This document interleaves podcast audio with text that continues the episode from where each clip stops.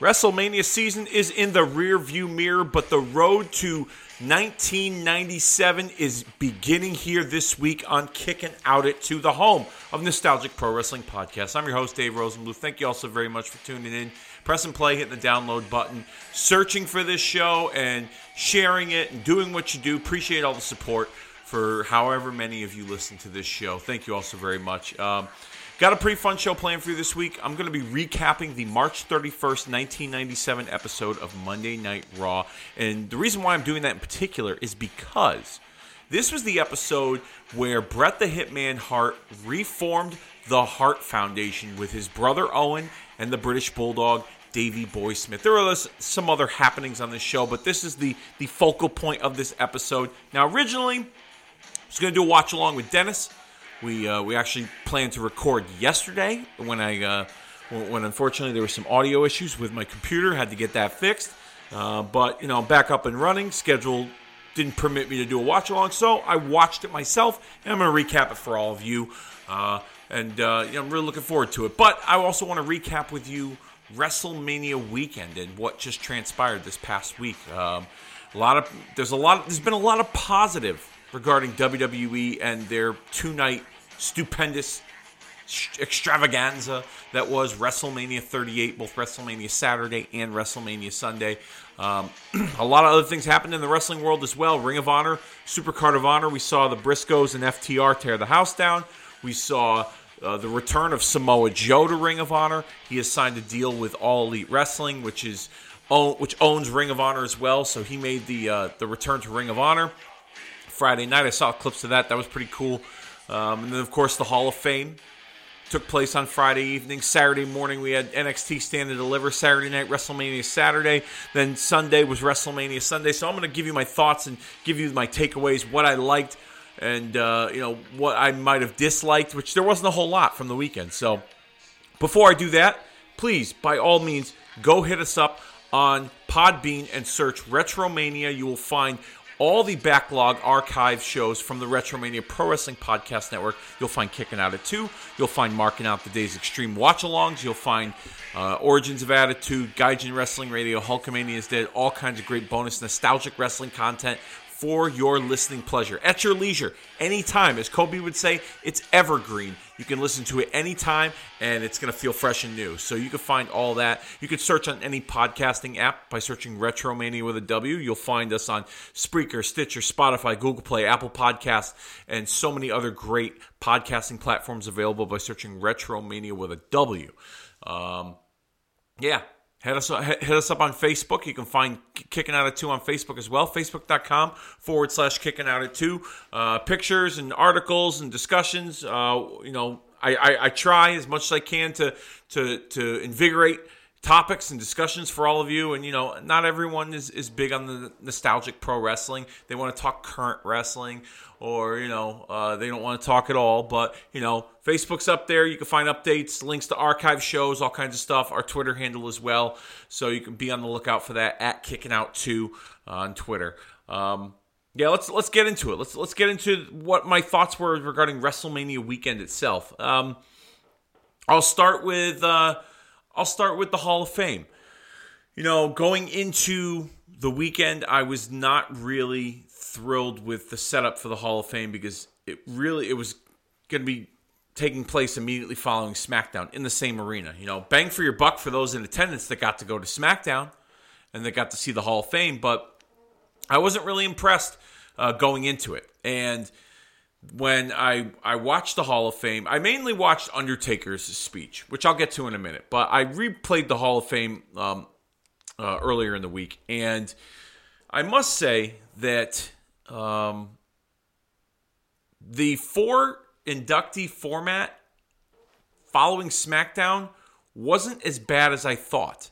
I would like for it to continue to be its own evening and its own event, but you know, people have complained over the years that the Hall of Fame ceremonies run too long. They got way too many inductees. The inductors take too long with their speeches.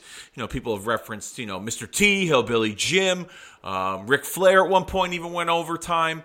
So the four inductee format actually worked this year.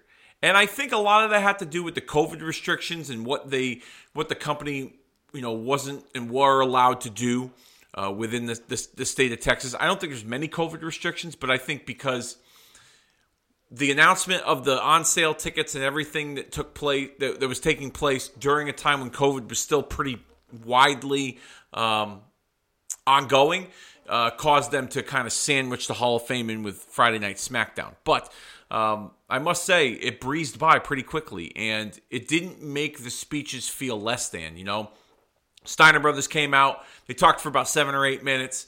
Um, I would have liked to have seen Scott do something funny on the microphone, maybe cut the math promo, but um, he didn't. But it was cool to see the Steiners, one of my all-time favorite tag teams. Vader's wife, the late Big Van Vader, his his wife and his son um, accepted the honors for him.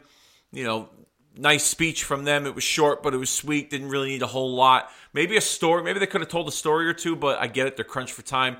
Warrior Award, Shad Gaspard, well deserving. Um, and you know, I, I didn't watch the Queen Sharmell induction because I just didn't think she deserved to be inducted in the Hall of Fame. I'll be I'll be perfectly honest with you. I just thought, you know, she doesn't have Hall of Fame quality. She may be married to a two-time Hall of Famer, but she didn't have Hall of Fame quality, in my opinion, when it comes to the body of her work with her career. She did she did great in the Queen Sharmell role, but before that, she was a fucking Nitro girl. Let's remember that, okay? Um, nonetheless, what I really want to get to is Undertaker and his induction.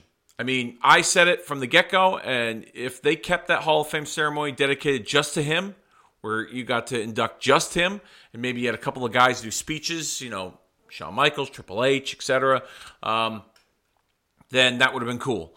But um, they gave Undertaker plenty of time, and I really enjoyed the the the TED Talk presentation that you know, he, he displayed. I mean, he had the earpiece microphone. He walked around. He addressed certain guys in the audience: Triple H, Shawn Michaels, Shane McMahon.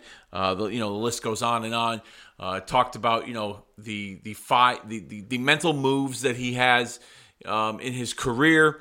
Talking about treating people with respect, and I just thought the whole speech was was fantastic from start to finish. I'll go on record as saying that you know Bobby Heenan, he's intelligent. Um, it was it was just well done, and I it was it definitely made the Hall of Fame a bright. He's intelligent.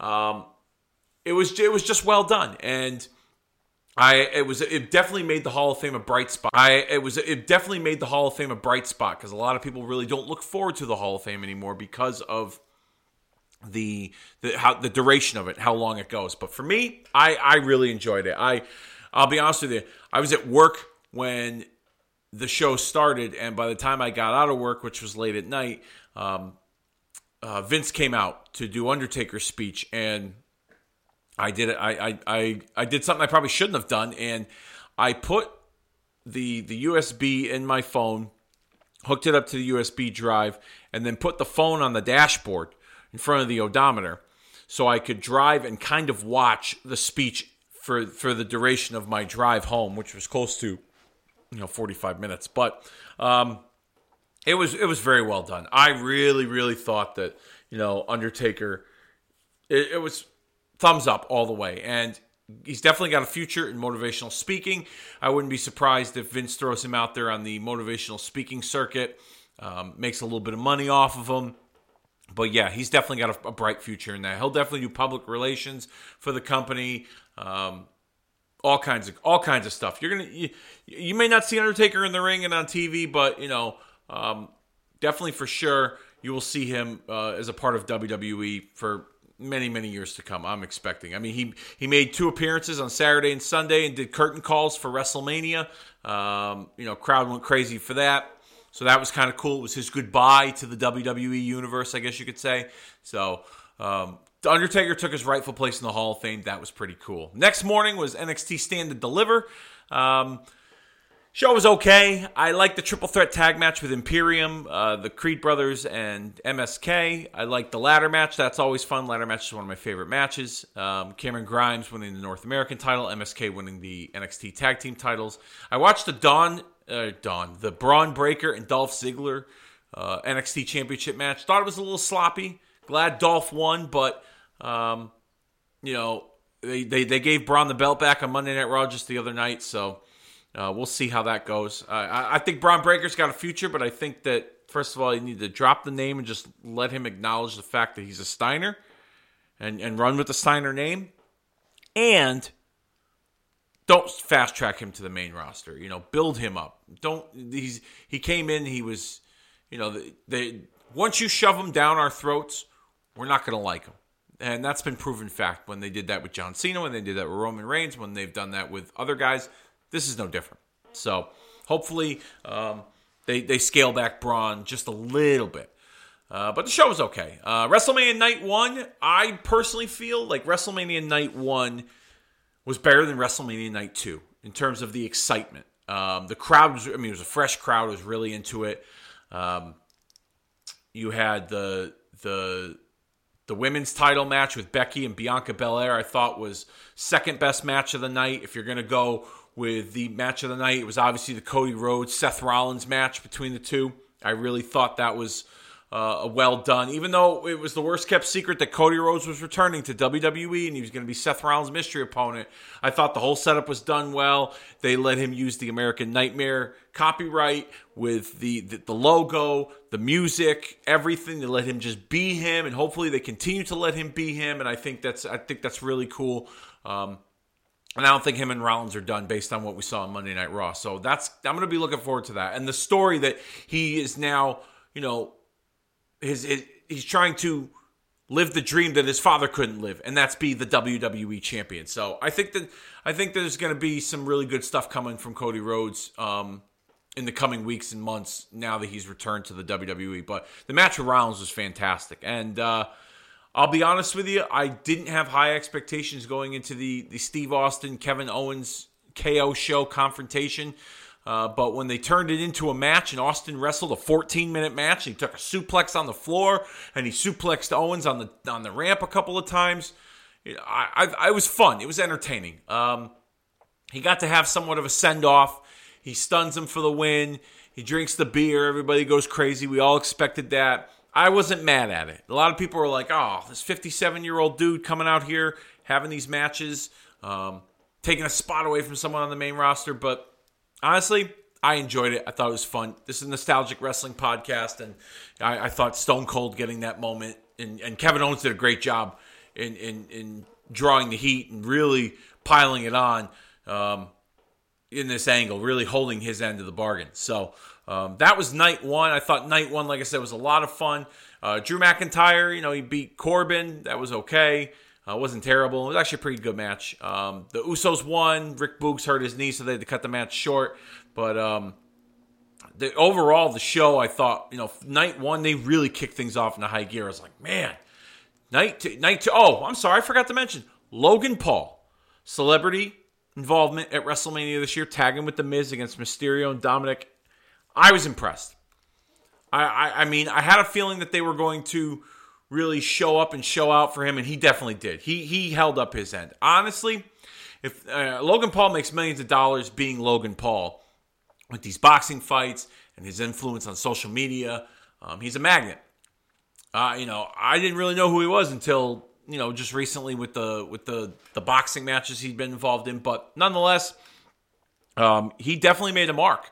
And if he were to say, you know what, I want to do this WWE thing full time. He would be one of the most successful crossover performers ever. I, and I, and I, I'll stand by that. His mannerisms in the ring, the way he conducted himself, the way he executed the moves. I mean, he did the three amigos to draw heat for Eddie Guerrero, then the frog splash, the way he, like I said, how he played up to the crowd, everything. His entrance, you know, the, just the, his ring psychology. I was like, oh my God, this guy's got it. He gets it and he he hit a home run. Uh, and I think I don't think he's done just yet. You know, I heard a rumor that he wanted to. Part of his deal with WWE is that he wanted to turn babyface after this match, and it looks like they did that with Miz turning on him at the end.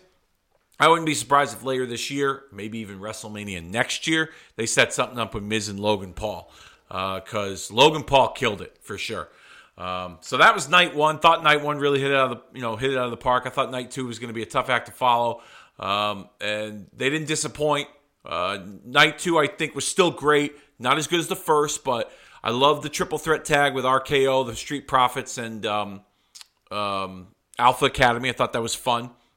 Uh, the Johnny Knoxville, Sami Zayn, anything goes match. I our living room. We had you know Dennis was here, my brother Justin, Daryl, my wife. We were laughing. I thought it was funny. It, some people looked at it as like, oh, it's it's stupid, and you know, Sami Zayn lost credibility, et cetera, et cetera. But for me, I really, really enjoyed it. It just, I felt like a kid watching it. You know what I mean?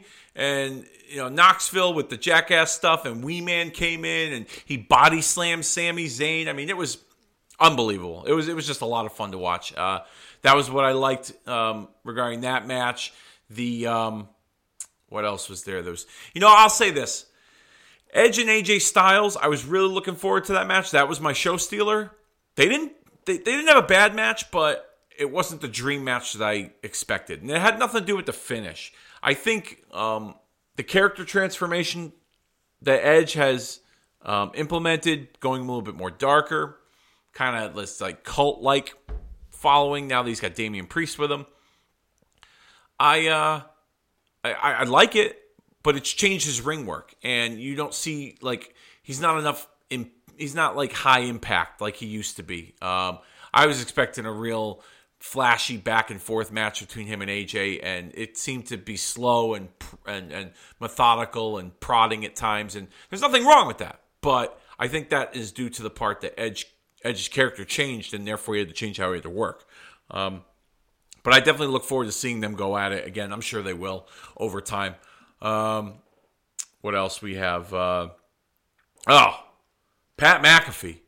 Pat McAfee, man. Let me tell you, I didn't really know who this guy was when they when WWE would introduce him on you know the, the kickoff shows and um, I didn't I didn't have a clue who he was and I didn't realize how popular he was either. You know he's got his his his YouTube show, the Pat McAfee Show, which I've watched a couple times and talks a lot about football, pop culture, pro wrestling, and so um, I didn't realize how popular he was. And when he came out with the Dallas Cowboys cheerleaders for his match with Austin Theory, you could see the look on his face like he looked like he belonged there. You know, he wasn't just an announcer having a wrestling match. To me, it resonated through the television screen that a wrestling fan just won a contest to have a match at WrestleMania, and that was him. I mean, it was it was really cool to see and he delivered he killed it in the match with with all the moves and his chemistry in the ring with austin theory i mean and credit Austin Theory. Being the pro with more experience, helping make that match what it was. I really loved the match. I could have cared less for the impromptu match with Vince. They could have kept it at him and Vince having a confrontation post match. Maybe Theory attacks him, but Austin coming out and that pop he got saved it and, you know, trying to relive the rivalry with him and Vince, even though Vince botched the stunner. It was still fun to see. I, I, was a kid jumping out of my seat when I, I, literally I jumped out of my seat when Austin came out to confront Vince because it was it was so cool. It was it reminded me of 1999 all over again. And the main event wasn't bad. Uh, expected Roman to win. He did, but um, looks like he might have gotten hurt in the process. Uh, but he was on Raw the other night, and it looks like he's going to you know move forward as the undisputed Universal WWE Champion, uh, whatever they want to call it. Um, so I'm looking forward to seeing.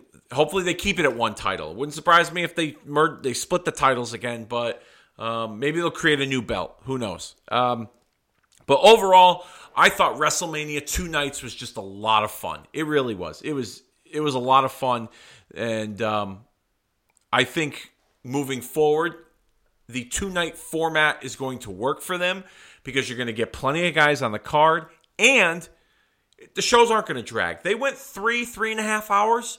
You know, almost you know, one one night they went four. I mean, that's not bad. That that's enough to digest for a night. You know, and then you give them two nights. Um, it's like to me, I I I I try to equate WrestleMania, the two night concept, as you know the holiday season. A lot of people celebrate Christmas Eve and make it just as important as Christmas Day, and that's why I look at WrestleMania two nights as. You know, WrestleMania Saturday is Christmas Eve, WrestleMania Sunday is Christmas Day. So um, going forward, I think we're to get. Um, it, it's going to be a more enjoyable experience for fans for WrestleMania um, and the two night concept. So that is that. Let's get into the recap this week covering the March 31st, 1997 edition of Monday Night Raw. This show was taped on March the 25th, uh, two nights following WrestleMania 13 from Rockford, Illinois. Um, the show opens with clips from Bret Hart's um, heel turn promo where he tells America to kiss his ass. We also see Shawn Michaels confronting Bret Hart defending the United States of America, and then we see Bret applying the figure four ring post spot. We get the opening pyro, and the announcers hyped the card for the evening. Bret versus The Rock, Rocky Maivia. Well, he wasn't The Rock back then. He was still Rocky Maivia. We get uh, Legion of Doom promo as well as the British Bulldog and Owen Hart for the European Championship and Triple H and Goldust all on this program and so much more. Um, first match on the card is Owen Hart and the British Bulldog for the European Championship. This match starts out as, as a brawl. Um, and it's funny, Owen actually low blowed the Bulldog in front of the referee after the bell had rang, but the referee didn't call for a DQ, which I thought was weird. Um, the announcers talk about the upcoming tag team title match at the In Your House pay per views. We see a graphic pop up with the LOD on the screen as they question the team of Bulldog and Owen's future as the champions following this match that is currently ongoing. Um, not a normal technical wrestling exhibition as you'd expect from these two to the start. Um, the announcers then speculate the feelings amongst the Hart family members as this match continues. Maybe they're foreshadowing Bret's arrival at the conclusion of this match. I don't know. Uh, but the match eventually picks up. Uh, we get back and forth offense from both. Owens playing the heel more than Davey Boy. Um, and then we get a big pop from the crowd as Bulldog attempts the sharpshooter on Owen, but Owen counters. And then Owen sends Davey into the ropes, leapfrogs Davey, and Davey bumps the ref to the outside. Owen goes to the outside and grabs a chair from the timekeeper, but Bulldog blocks it with a kick to the gut. Then the British Bulldog attempts to nail Owen with the chair, but Bret Hart comes down to make the save and stops Davey Boy as Owen tries to get in some cheap shots on Davey. Then Bret gets up, stops him, as he's now in the middle of his brother and his brother in law. Uh, Bret would grab the mic and tell Owen and Davey that the fans want this. They want to see the family fighting. Bret makes a plea to them that he needs them. Blames the United States of America for putting the family against each other. He points out to Davey Boy, remember the SummerSlam match we had? We fought like men and we made up after. But when it was over and when we got back to the United States, they turned us against each other. Then he turns to Owen and says, And look what they did to you and me. Bret points out his involvement in getting Owen into the WWF. The fans push them against each other. A wedge between the whole family, Bret claims, as he talks about his role in helping raising Owen as a kid, getting him dressed for school, sticking up for him against a teacher that bullied him, looked out for him when he came into the World Wrestling Federation, etc. Which I, I stopped in my tracks when he said, Remember when that teacher bullied you? I mean, in today's world, if a teacher bullied a student, you know, the, the the the reaction on social media and in the public eye, oh my goodness, this person wouldn't make it out alive. Um, once Bret starts talking about the personal relationship with Owen, Owen begins to tear up as Bret continues to illustrate how much the United States of America has turned them against each other. He's asking them for his help. He needs them. Bret tells Owen that he loves him, and here comes the waterworks from Owen Hart. Bret would then hug Owen and then hugs Davey, and all three embrace with the crowd booing. And here's what I took away from that. As they're hugging each other, you get a close up shot of Bret Hart, and he's kind of like looking at the audience with such disdain, like, you know, like, like, this is what you've done to me and my family, and now, you know, now you're in for it. I, I, I thought that look was just very telling and, and something that I think um, is of great importance in this in this segment here, especially with with Bret. Um, all three of them walk out together as the crowd shares their disapproval for this family reunion. Uh, then Lawler, who's known for being a rival to Bret the Hitman Hart, actually takes up for the Hart family and the reunion as Vince McMahon questions the motives. JR even backs up Bret's point as saying, when Bret says America doesn't know anything about family values, how can we disagree more? As he's referring to the crowd booing them. And which goes to Justin's point that we talked about a few weeks ago regarding um, Bret and being right. Justin felt like Bret was always right. A lot of people have felt like Bret was always right in the build-up for this match, um, for this angle that the audience did turn on him. And a lot of people could say that USA turned heel on Bret. Bret didn't turn heel on the United States. Um, this was a great segment to start the show. Um, one of the greatest storylines in wrestling history with the United States versus Canada.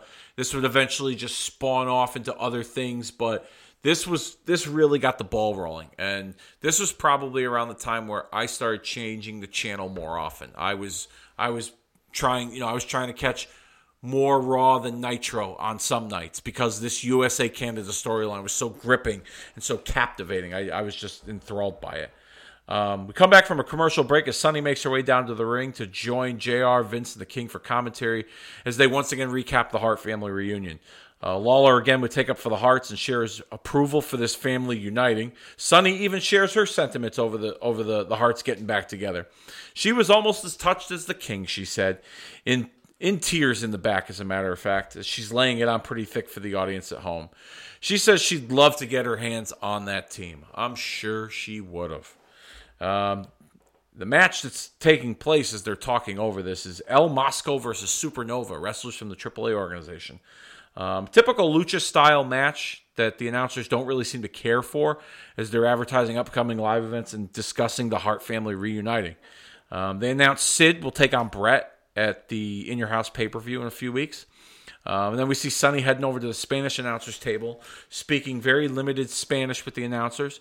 And then the finish comes for the match when Mosco delivers a springboard moonsault for the win. Um, Sunny would embrace Jerry Lawler as they go to commercial. Um, nobody really cared about this match. The announcers didn't care. The, the focal point was talking about the, the Hart family reuniting and Bret's intentions behind it. And albeit I understand you have to drive home an important part of the story, what was the point of putting these talents out there, especially when people don't most most WWF fans at that time didn't know who these guys were, and they were from another organization in Mexico, another country. So it would have been nice if they kind of emphasized what was taking place uh, between the two in the ring, but um, that wasn't the case here. Um, we come back from the break, and it's the Legion of Doom. They're out to discuss their upcoming tag team title match at the In Your House pay per view against the newly formed Hart Foundation of Owen Hart and the British Bulldog. This was a typical LOD promo. Um, Animal would stick up for the United States and direct his disdain for Bret Hart's comments about the country. He then directed his focus to the tag titles as he mentions the, the, the Chicago Bulls from the NBA were the best team in basketball. And to be the best team in the WWF, you have to win the tag team championship, which I thought was a nice little analogy because at that time the Bulls were, quite frankly, they were the face of the NBA. You know, especially Michael Jordan. 97, they won a title that year. I mean, it was, I think 97, that was the year they they went um, 72 and 10, if I'm not mistaken. If it was either 96 or 97, one of those years. But um, yeah, they were they were they were the cock of the walk when it came to pro basketball. Um, if you didn't live in Chicago and you were a Bulls fan, you had a Bulls jersey. I had a Rodman jersey from the Bulls because um, I liked Rodman. But uh, the um, the the analogy I thought was well done in this promo, and then we get Hawk, you know, who's always been known for something weird and something quirky to come out of his mouth in his in his uh, in his promos, and you know he says that they plan to knock the doggy dumplings out of Davey Boy and then stinky kick the phlegm out of every muscle out of Stinky Owen Hart. Oh, what a rush! That's pretty much the the gist of that promo. Um, nice little hype for their tag title match. I like the fact that the LOD were in the tag mix uh, coming back. I feel like they had to in order to um, establish them as major players in the WWF. A lot of people look down on this run because they weren't the LOD of old. Maybe that's true, but um, back in 97, 25 years ago, it was nice to see them in the tag mix, especially against two talents like uh, Owen and Davey. Uh, we come back from a commercial break, and it's the Honky Tonk Man coming down to the ring.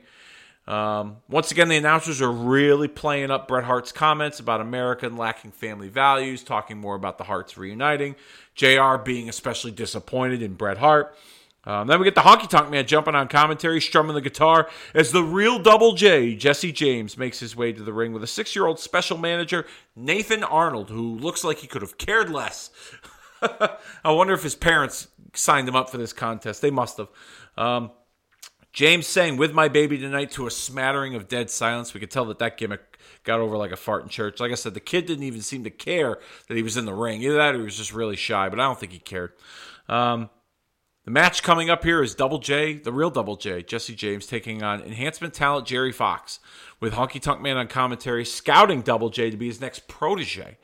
Um, he's got his eyes on him, and he thinks that he's the guy to guide Double J to the top. Uh, Pump handle slam by the real Double J on to Jerry Fox for the win. Once again, another match nobody cares about, but at least this time with Honky on commentary, they were trying to establish the story moving forward that he was looking to uh, manage the real Double J. So at least there was some kind of storyline continuity when it came to the match itself. Um, Post match, we get the Honky Tonk Man in the ring to um, try to seal the deal with uh, with Jesse James. Uh, he imagines his guidance to bring Jesse to the top, even donning some jet black hair, and he says he's going to help him grow some sideburns, which I thought that was kind of funny. Even help him dress like the Honky Tonk Man. So we're looking at Honky Tonk Man 2.0. Honky wants Jesse to have the guitar. It's a family heirloom, and he wants Jesse to consummate the deal by becoming the new Honky Tonk Man. Um, Jesse James grabs the mic and says he's speechless. He doesn't know what to say, but he knows what to do, and he destroys the guitar in front of the Honky Tonk Man. He says the guitar is out of tune and walks off to a pretty decent pop. So, uh, the, the, the most noteworthy thing out of this segment was that the guitar broke and it got a big pop from the crowd. So, um, we go to commercial and come back, and it's the WWF Slam of the Week with Chyna slamming Bart Gunn on the floor from the previous week's Monday Night Raw. As the Nation of Domination make their way down to the ring, consisting of Crush and Savio Vega, accompanied by Clarence Mason, the other randoms, and JC Ice and Wolfie D rapping them down to the ring. Um, JR would note that Faarooq is absent this week, stemming from injuries uh, occurring during the Chicago street fight at WrestleMania 13. Um, Savio Vega and Crush would attack the two unnamed enhancement talents to kick things off in the match. During the match, Vince conducts a telephone interview with Shawn Michaels from his home in San Antonio, Texas, wanting him to discuss the attack from Bret Hart the previous week on Raw. Shawn says that he's got a lot to say to Bret Hart, but he won't do it over the phone. But next week on Raw's War, he will do it face to face. All right. He hangs up as the announcers look forward to that confrontation. Um, then we go back to the action, the several double team moves and frequent tags by the nation. Crush nails a second rope elbow onto this random uh, enhancement talent as Savio holds him on his knee, which just so happens to be the demolition finish. What a coincidence. For the count and the victory. Um, nobody really cared for this match because the announcers seemed more focused on Shawn Michaels being involved and his involvement you know, on the phone and next week on Monday Night Raw. So, um, which that lasted all of 45 seconds. Uh, we got a hype up video for Ken Shamrock as we show clips of um, his exhibition with Billy Gunn from a few weeks prior and his post match uh, uh, confrontation with Bret the Hitman Hart from WrestleMania 13. And then next week, they announced that he's going to be holding a no holds barred exhibition as we see Paul Bearer backstage with a casket as the announcers hype up the next segment. Will Paul Bearer reunite with The Undertaker? That's coming up next. And we're back from commercial break. The second hour of Raw is up. They got Pyro. It's very similar to how Nitro used to do their thing. And I thought they didn't pay attention to the competition. Tisk, tisk, tisk. The announcers also hype up the Triple H Goldust match for later in the evening, as well as Stone Cold Steve Austin making an appearance on the show. Paul Bearer would make his way down the ring, and as he's doing that, we see clips of uh, last week. He's begging The Undertaker to reunite with him now that he's the WWF champ. We even see Mankind on the Titantron from last week pleading with Uncle Paul to take him back. And then we cut back to a live shot of Paul Bearer in the ring admitting that he made a mistake turning on The Undertaker. But he did it for him. He realized that he made that mistake, but he did it so that he could become his own man. And he's the WWF champion now, which he should have been a long time ago. He held him back and he's sorry. He needs to come back home. He needs Undertaker to come out to meet him face to face. Well, would you have it? The lights go out. The Undertaker's music plays. Undertaker makes his way down to the ring with his newly won World Wrestling Federation Championship title, and the announcers hype up the upcoming WWF title match with The Undertaker and Mankind at In Your House Revenge of the Taker.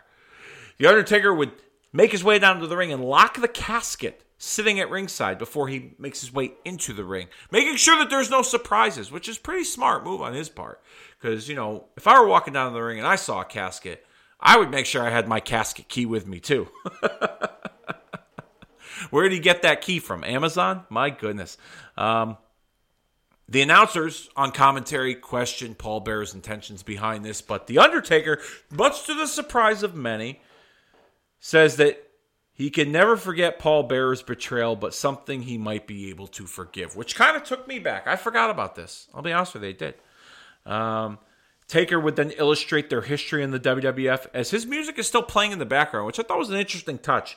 Undertaker would cut a promo and his music would still be playing in the background.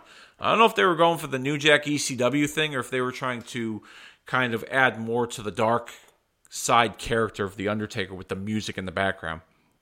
Um, Taker says he owes Paul Bearer for his time spent with him in years past, past and hands over the WWF Championship to Paul Bearer but then nails him with a right hand and stalks him around the ringside area when then goes to grab the urn that's sitting on top of the casket. Crowd's pretty into it when all of a sudden Mankind emerges from under the ring and throws a fireball into the eyes of the Undertaker. Oh my goodness. Mankind would hug Paul Bearer as, as they were leaving the ringside area. All of a sudden, out of nowhere, Psycho Sid chases them off into the crowd. Undertaker fighting to see. He can't see. His vision's all messed up. Doesn't know where he is. He stumbles over the guardrail into the front row. The, the officials try to assist the Undertaker in the crowd as we cut to a commercial break. Um, I thought this was a really good segment. I liked it. I totally forgot about you know Undertaker and Paul Bear. I didn't forget about the fireball angle, but I forgot about the fact that it was Paul Bear that wanted to reunite with the Undertaker to kind of set that whole thing up, and it really set the stage and reignited, no pun intended, the rivalry between Undertaker and Mankind. You know, Undertaker needed a credible opponent for the WWF his WWF Championship run post WrestleMania, and given the fact that he he feuded with Mankind for six months, seven months in, in 1996 with the, the the no DQ matches, the Boiler Room match, the Buried Alive match, and Mankind had victories over him in multiple matches. Man, it was it it it, it was a fit that Mankind would be the first challenger for Undertaker's World Wrestling Federation title. So I thought it was very well done. I, I really liked the angle. Um, following that, we um, we come back from commercials. We see a recap of what took place with the Fireball incident, and then Sid is backstage as the announcers are conducting an interview with him, uh, offering his reaction to what he just saw. And he tells mankind that when you're playing with fire with the Undertaker, you're gonna burn in hell. Decent promo. Nothing too flashy, but nothing terrible either. Um, given the fact that they had a WrestleMania 13 match just a you know, few weeks prior, um, I was kind of surprised that Sid was involved in this angle. He kind of had his his hands in many cookie jars. I didn't remember at the time that he he came to the aid of the Undertaker here. I thought that he was you know involved with Bret Hart uh, because Bret Hart cost him the WWF Championship at WrestleMania that year. Um, we get Triple H making his way to the ring for his match with Goldust as he clips from the WrestleMania 13 match that led to the match that's transpiring currently. Chyna and Marlena have been banned from ringside. Um, Match starts up pretty hot. Goldust runs down to the ring, attacks Hunter from the onset, throws his wig in his face, and you know lays in some right hands, throws him out to the outside. Hunter bounces around the outside ring, uh, ringside area. Um, Hunter would then eventually get the upper hand on the outside and deliver a suplex onto the ramp, which was pretty damn unforgiving, uh, I must say. Uh, once again, the announcers continue to recap the Hart family reunion during this match as Triple H counters his offense with um, uh, suplexes, high knees, um, and some rest holds to, to, to, get the advantage over Goldust. We see a split screen shot showing Lawler expressing his emotions over the Hart family reunion. They, I mean, they're really milking this thing, not just with the Harts, but with Lawler too, because at one point Lawler was this he- hated rival of Bret Hart, and I think they're trying to get people to believe that Lawler stands by what Bret Hart and the Hart Foundation are promoting. So um, it was tongue in cheek and it was kind of corny at times, but um, you know, it was it was it was it was funny at the same time. Um, overall, this is a good back and forth match. Uh, Hunter would throw Goldust onto the floor as we see Chyna at the top of the ramp. Hunter would continue to work on Goldust on the outside as we cut to a commercial and then back from the break. Um, they announced that Mankind and Sid are going to wrestle each other next week as we see Chyna making her way into the ring. She kicks Goldust in the ribs, causing a disqualification. Your winner of this match, Goldust. That's right, Goldust by disqualification. But the, it's not over. Uh, Hunter attacks Uh, referees try to jump in, restrain Chyna. Hunter continues to beat on Goldust. Then Hunter shoves Pat Patterson down, which is this is the second wrestler to to get physical with Pat Patterson in a number of weeks on Raw's War. And then all of a sudden, Patterson jumps up and makes a comeback, fighting Hunter in the corner, delivering some shots to the face, to the rib area. Crowd pops big for it. I would say this is probably like the second biggest pop of the night. It was it was pretty big. He was he was really laying it into Hunter. Um, Chyna would break free from the referees and nail Pat Patterson from behind, then stomp him in the corner. Goldust would make a comeback, clotheslining Hunter to the outside, then comes face to face with Chyna as the referee would break things up. The post match for this was pretty damn good. Um, they were really establishing Chyna as a force, and I thought this was a great way of doing it without taking away from uh, some of the male talents. Because I know that at, during that period of time, it was it wasn't very popular for a woman to be putting her hands on a man because a man wouldn't be able to put his hands on a woman. So in this case here, um, they, they, they, it was well done how she just kind of you know barged through the little puny referees and was this real imposing figures facing off with Goldust. I thought it was I, I, I thought overall the segment was well done. Um, we see Stone Cold Steve Austin pacing backstage going into the commercial break as he is out next. They they come back from the break and recap Bret Hart's reconciliation with Owen and the Bulldog. And then Stone Cold Steve Austin is out for an in ring interview with Vince McMahon, sporting the bandage over his head from the WrestleMania 13 match with uh, Bret the Hitman Hart. Um, Austin wants to make it clear that he did not quit. He never said I quit. He said Ken Shamrock could have had 10 hearing aids in his ear and he still wouldn't heard me say I quit because I never said it. Um, Austin disputes Bret's claims of beating him to a bloody pulp. He states that he passed out from the blood loss as he's continuing to trash talk Bret Hart. He calls him a piece of trash. He disputes Bret's claims of being a hero to the fans of the WWF. And Austin ain't changing for nobody. Um, I thought this was interesting. This upcoming line. He says whether you put him in the ring with a good guy, or and they boo him, or a bad guy and they cheer him, it doesn't make a damn because he's whipping somebody's ass and getting the job done. Uh, I thought it was interesting. They kind of broke that little fourth wall there. Um, they, you know, in, in many ways, Austin's character really didn't change. Um, he was who he was, and the audience loved him for it, and would con- it would just continue to grow over the years. So um, I thought that was interesting. They kind of brought that up. He would then call Bret Hart for a fight, but Bret responds on the Titantron. Bret claims he kicked Austin's ass at WrestleMania 13 um, he claims to be finished with Austin, and then Austin says, You got to kill him to finish him. Uh, really good, intense back and forth mic work from these two. Um, made me believe, definitely makes me want to see them wrestle again 25 years ago. And the, I'd even go back and watch the their match. if this were happening today, I would definitely be interested in their match now. Um, it looks like it's far from over from these two. Uh, as we see Rocky Maivia backstage awaiting his title defense with, when they show clips of Bret Hart's attack on him from the previous week. As we we get the the main event, it's Bret the Hitman Hart taking on Rocky Maivia for the Intercontinental Championship. This is a good match. This really was a good match. Bret worked the majority of the match um, as a heel. Obviously, he took control uh, using some of his new heel tactics with the fans uh, really milking it up. Um, the fans seemed to care more about booing him than actually cheering Rocky, which wasn't a good thing at that time. Um, commentary, once again, really driving that point home about Bret's issues with the United States, his change in attitude, the family reunion. Uh, they're they're really committed to this turn, and I and and I applaud them for that because I think they did a great job, really driving this, that lot of of bad things to to occur in the WWF. We would see a things to, to occur in the WWF.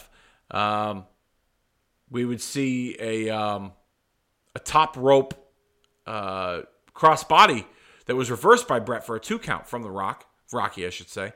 And then Bret delivers the figure four on the ring post as the referees call for the bell. But Bret won't let go of it.